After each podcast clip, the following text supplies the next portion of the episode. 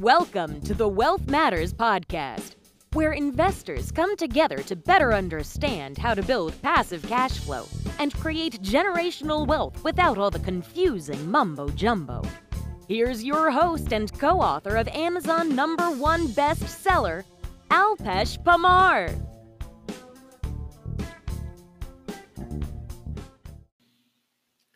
In the US right now, there are 77 million baby boomers. 10,000 turn 65 every day. About 4,000 turn 85 every day. And they need space to live.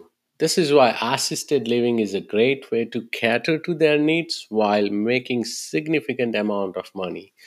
I'll be interviewing Lou Hornbuckle, CEO and founder of Sage Oak Assisted Living and Memory Care.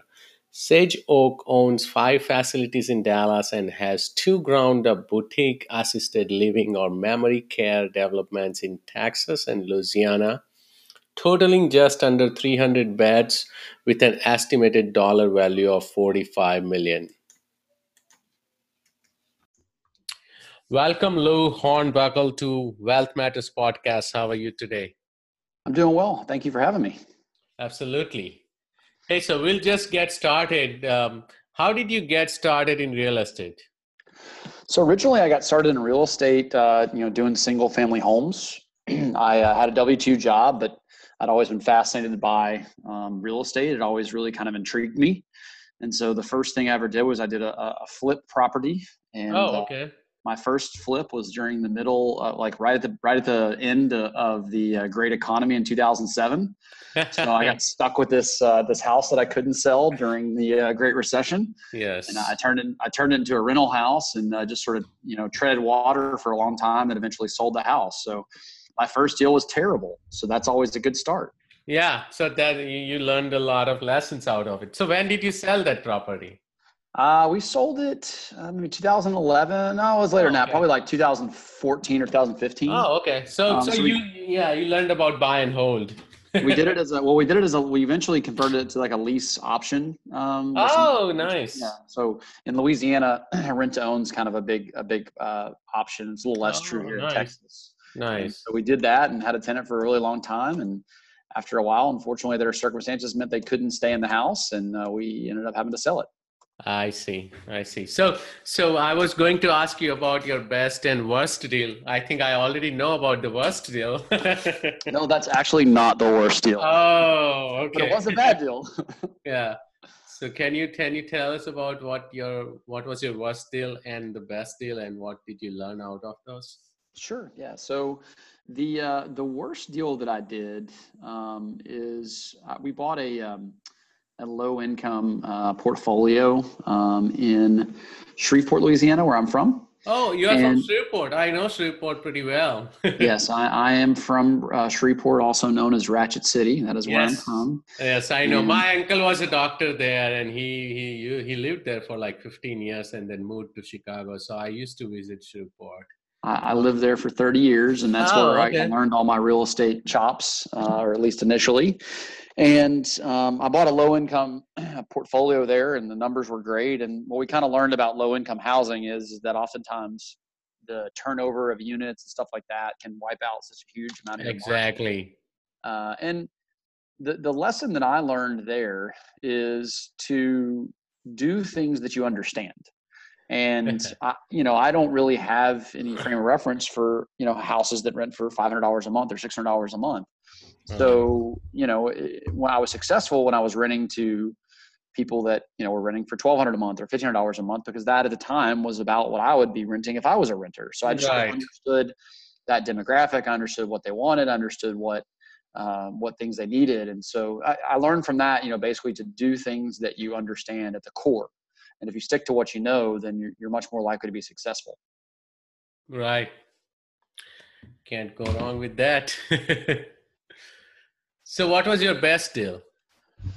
So, the, my best deal was probably, um, I've got a few that are probably close. My best deal was probably one of the care homes that I, I built in Dallas. Um, Um, we uh, we bought a property um, for about five hundred and sixty thousand, and mm-hmm. remodeled it for about two hundred and fifty thousand. Oh wow! And that house uh, cash flow is probably about one hundred eighty thousand dollars a year. So that's a it's a pretty that's good house. A, that's a great deal. So now that you mentioned about care home, we can jump onto the topic. So when you say uh, when you mention care home, is that residential assisted living or RAL? Uh, yes, sir. Yeah. So RAL is kind of more of a national term. Care home is what some people call it. You know, every every city and state kind of has different terminology. Right. But yeah, I focus on um, I focus on residential assisted living. Um, that's designed to take care of people that have dementia and Alzheimer's.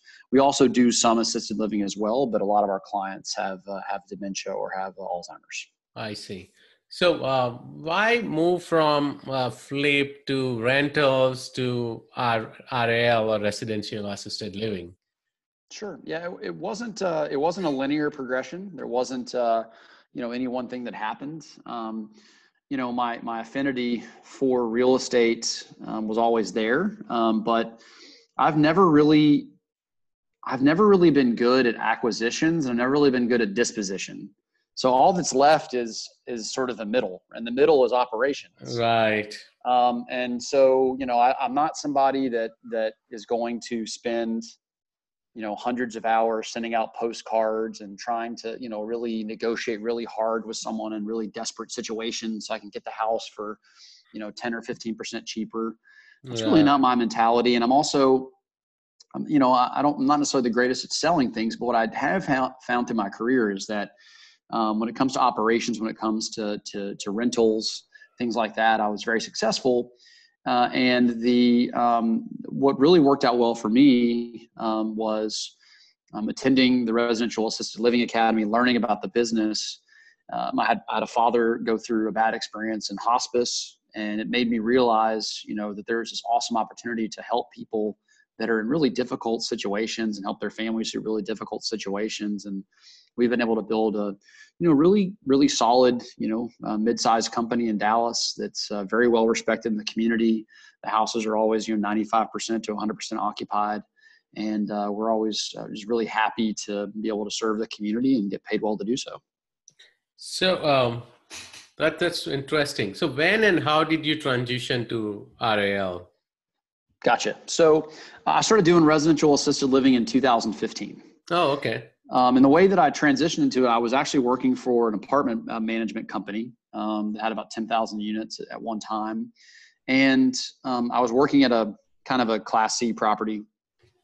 And um, I remember the summer was coming up, and I was starting to get really worried because this particular community had um, children that were somewhat um, misbehaved.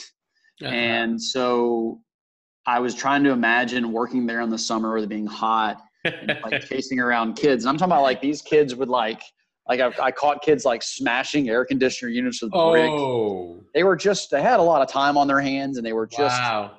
like we had a fence that kept getting torn down. So I literally was like, guys, they're going to keep tearing the fence down because they, they were trying to cut across a parking lot. I said, why don't we just install a gate?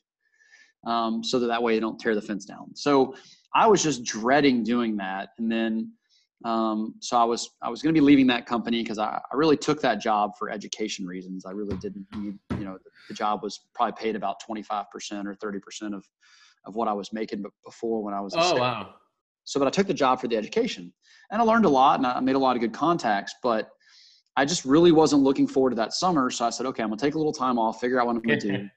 And then the, the week after I resigned, I heard a presentation about senior housing, and I thought that was kind of interesting. And then the very first time Gene was on the Real Estate Guys podcast, I heard it and I'm like, okay, this makes sense. Single family homes, I can wrap my head around it. And so I just sort of dove right in and, and uh, haven't looked back. That's a great story. So pretty much you worked for uh, to learn, and then you realized this is what you should be doing, and you just jumped right into it, right? No, no waiting, no analysis paralysis. no, I just uh, from you know the Tony Robbins concept. I burned the boats. Yeah. I just uh, I like that. I just made I committed. So I, I personally looked into RAL as well here in Bay Area, San Francisco Bay Area, and just the price of real estate would not make sense. I spent about a year analyzing tons of opportunities.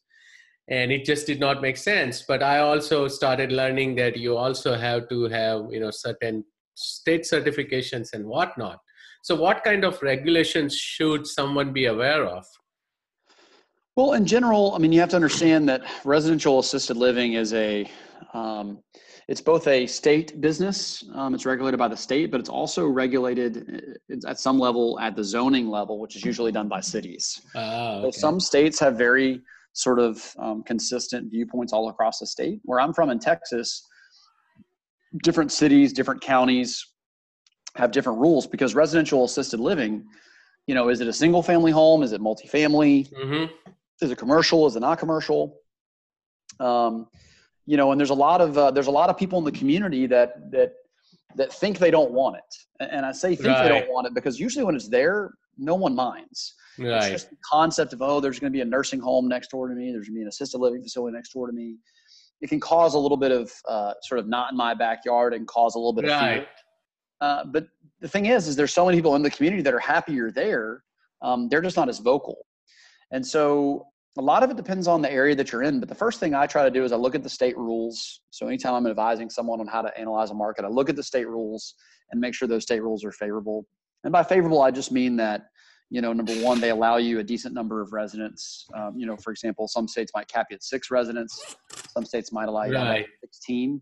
Obviously, you get a lot more economies of scale, a lot more efficiency at 16 residents than you do at six. So, you know, you want to look for states that have favorable, um, uh, favorable rules.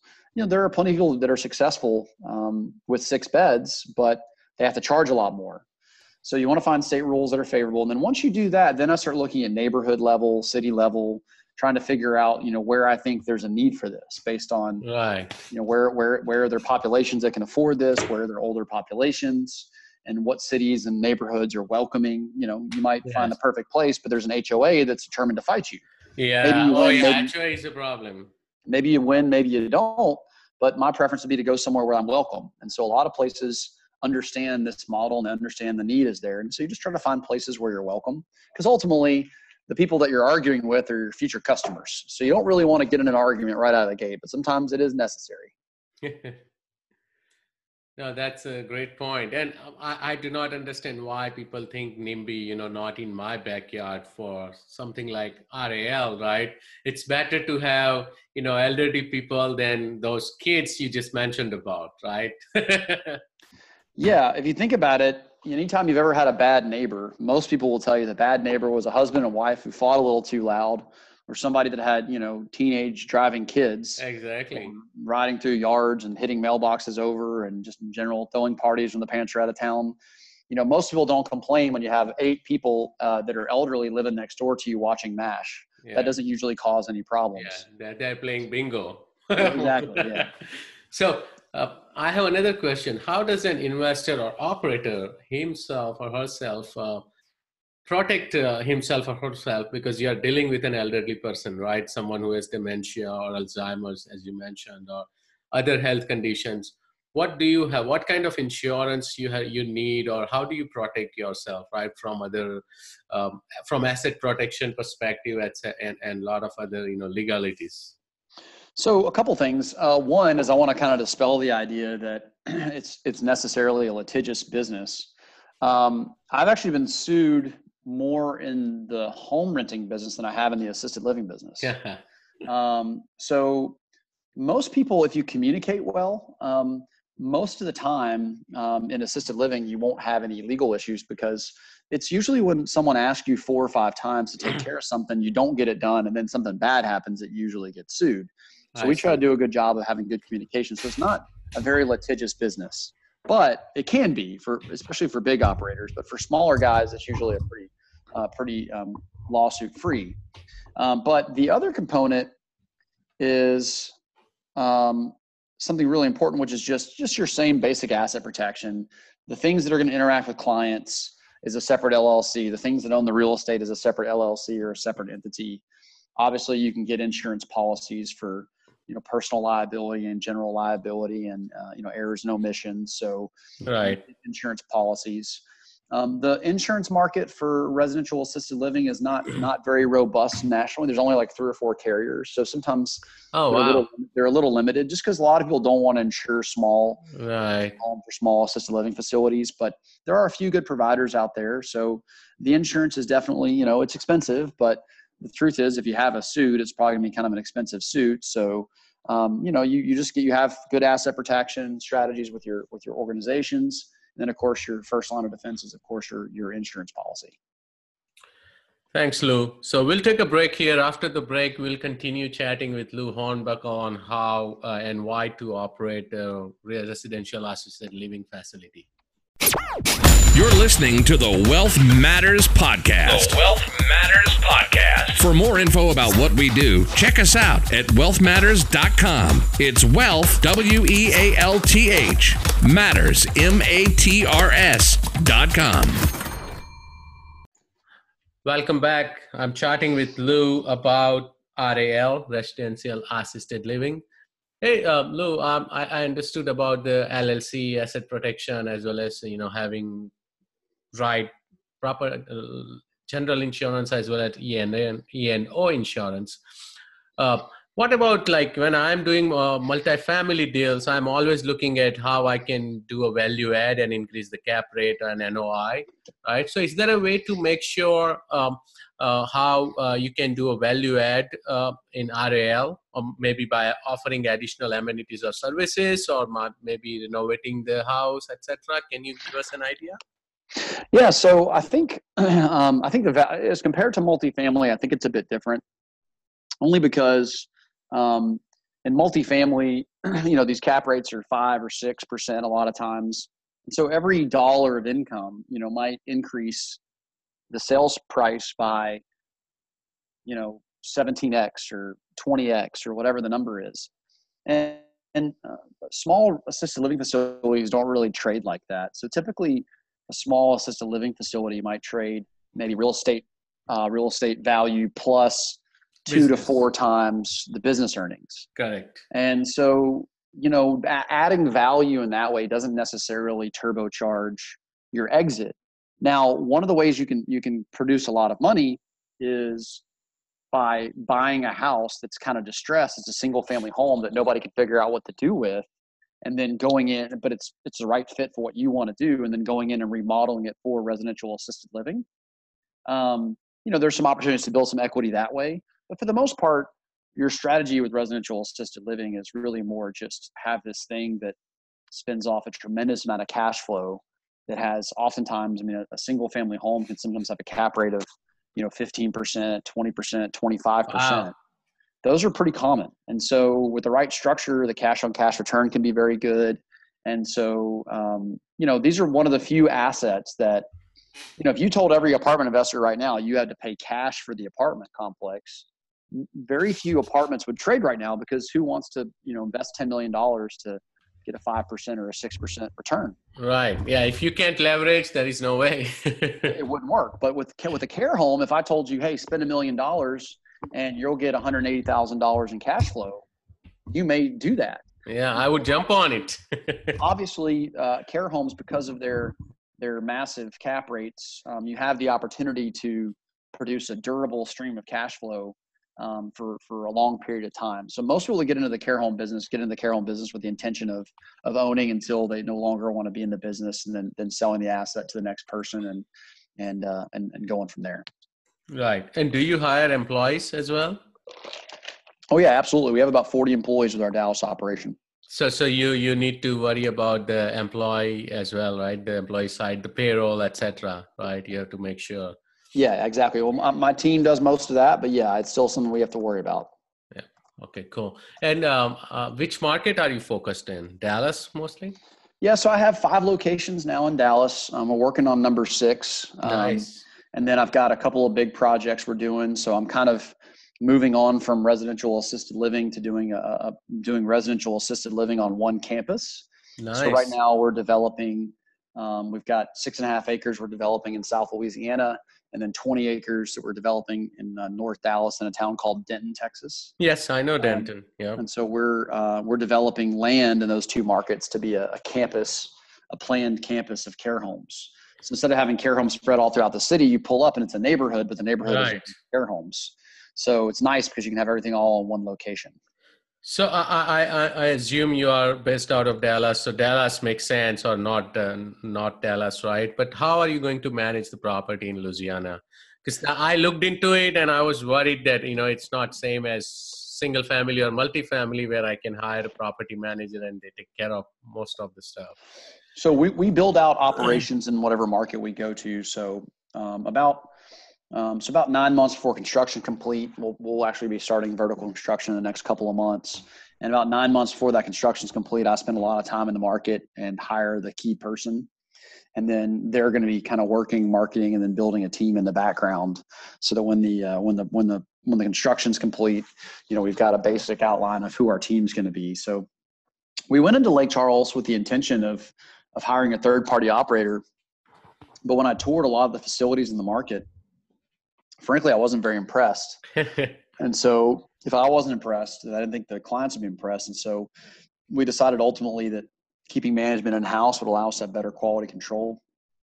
Of course, Right. obviously you pick up the revenue stream from that. So, you know, we're really focused on, you know, quality control and, and, and understanding why our model of small, you know, boutique setting works really well. And so we're just sort of focused on, on keeping that in house. Um, it does hamper the growth a little bit, what it does mean is is that if there's a problem or an issue, I understand on a level where I can at least get us out of the situation. I fear for a lot of the people that are so reliant on third parties that if something ever happens, they don't necessarily know um, how to solve the problem. You know, Yeah. So we're real focused on keeping that in house, and and right now that's just a big focus of ours. So you just mentioned Lake Charles, right? So is that where I think Victor is also developing huge apartment building, right? So I've heard good things about Lake Charles.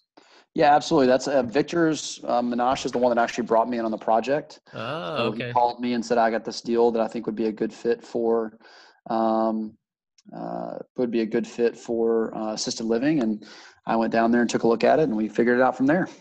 That's awesome. It's great. So hey, uh, we'll we'll change some tracks. I want to uh, know more about how you got started. So, what advice would you give to your younger self right now that you know you have been doing this thing, um, and uh, I assume you are 37, 36. So, what what would the advice would you give to your 20 years, seven years self? Um, you know, I never, I never know what to answer to that question because I feel like you can't, you can't skip experiences, you know? So everything that's happened to me, good and bad, has all added up to who I am today. So, um, I don't know that I would change anything because every, every dumb thing I've ever done, you know, I lived and I learned from it and that's the best teacher for me. So, um, I, I always kind of said that the metaphor that I always used, because a lot of people thought I was kind of crazy to get into assisted living. They especially thought I was crazy to, to try to manage it myself.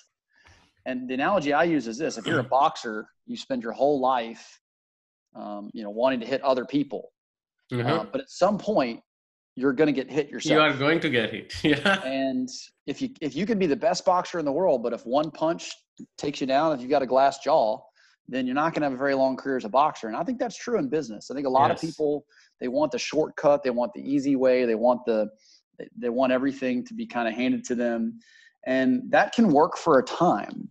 But almost everybody in business, everybody in life, everybody in boxing is going to get punched at some point. And I think a lot of people find out at really bad time that they have a glass jaw. And for me, um, I said, hey, I want to learn how to take a punch. So if I can go into assisted living and struggle and make mistakes and have problems and, and just you know work hard in the business, then it'll allow me to teach others. It'll allow me to grow and it'll allow me to be very successful as long as I take those lessons to heart and improve myself and improve the company. So I'm really committed to, to the process. And for me, the process is make mistakes, learn, make mistakes, learn, make mistakes, learn. And uh, that's that's really kind of been the key key ingredient. So maybe I would tell my 20 year old self or 24 year old self or whatever. I would just say, hey, it's okay. Go go go fail as fast as you can. I, that's a great advice, though. Um, you know, I, I keep telling this the same thing to some of my friends as well. That if you don't take action, you are not going to learn. You know, a lot of people uh, they want to learn about real estate uh, or whatever, you know, alternative investments, but they never pull the trigger, right? They learn they read all kind of books they go to all kind of seminars and then you know if i ask them they haven't bought anything in past three years four years and the only way to actually learn is is by jumping into it right? So that's a great advice. Absolutely. Hey uh, which is your most favorite business or finance or personal development book? Um i you know i'm a, i really like two books that i like the most are one seven habits of highly effective people. Oh yeah it's a great book. I just think it, it provides such such wisdom that i mean i've probably one of the few business books i read multiple times. And then there's a series of books um, now discover your strengths um, and it's by what happened is the gallup organization uh, surveyed a bunch of employees and managers and they kind of found out like what makes people successful Mm-hmm. And their theory is, is everyone wants to work on their weaknesses, but you should basically almost ignore your weaknesses and focus on your strengths instead. Um, and so basically, you can just get better at the things you're naturally good at already. Um, so I've really enjoyed that book because um, for me, I know weakness. Are you losing me? Yeah. Sorry, my okay. Yeah, my, my internet at my house is not all that great. Um, so if I if I if I'm constantly trying to train away my weaknesses, I'm not going to be successful. So I've really kind of focused on okay, what do I do well, understanding myself, and then doing things that allow me to be successful. And for the, for me in this business, one of the reasons why I've been able to grow pretty quickly in residential assisted living is I just really pride myself on being able to understand what the client needs and uh, and the families, and then communicate it well. A lot of people in healthcare don't communicate very well and it's a real problem in our business. And so we really just tried to set the bar on having top level communication. Because at the end of the day, you know, if you're you're at home and you get a text message from, you know, my manager or whatever, and it's a picture of your mom or dad at a right. birthday party having a having a nice day, it's gonna make you feel good. Oh yeah. And if something uh-huh. bad happens, if you hear about it quickly, it's going to make you feel like they're right. being well taken care of. So right. communication is a big part of our business. Yeah, and, and, you know, communication and transparency are the two things which will help you become successful in any kind of business pretty much. So and, and i like that uh, book as well. I haven't read the book but this is exactly same thing tony robbins mentioned as well in his book awaken the giant within that focus on your strength right? Do not try to improve on your weaknesses. Do not try to fix all that but focus on your strength and you'll be able to you know run faster right towards your goal. Yeah absolutely so, how can my listeners reach out to you? Absolutely. So, um, you know, people have questions about all kinds of things as related to assisted living. Um, sometimes they want to, they got a question about, you know, they're looking for a place for mom or dad or their spouse, and they can certainly reach out for that. Even if it's not in Dallas, I'll try to point them to whatever resources I have. You know, if they're interested in learning more about being on our investor list, or of course, if they uh, want to learn more about how to get started in the business, I can refer them to a company I work with that helps with training um, so the best way to reach me is uh, my first name Loe L O E, and then my company is called Sage Oak. So the website is the Sage Oak, T H E S A G E O A K dot com. So low at the sageoak.com and they can email me whatever they'll need and I'll try to point them in the right direction. Perfect. Thank you so much. I appreciate you taking time out of your busy schedule today. Thanks for having me. Thank you if you are on the fence about investing or have any questions about alternative investments, please reach out to me at alpesh at wealthmatters.com. It's A L P E S H at W E A L T H M A T R S dot com.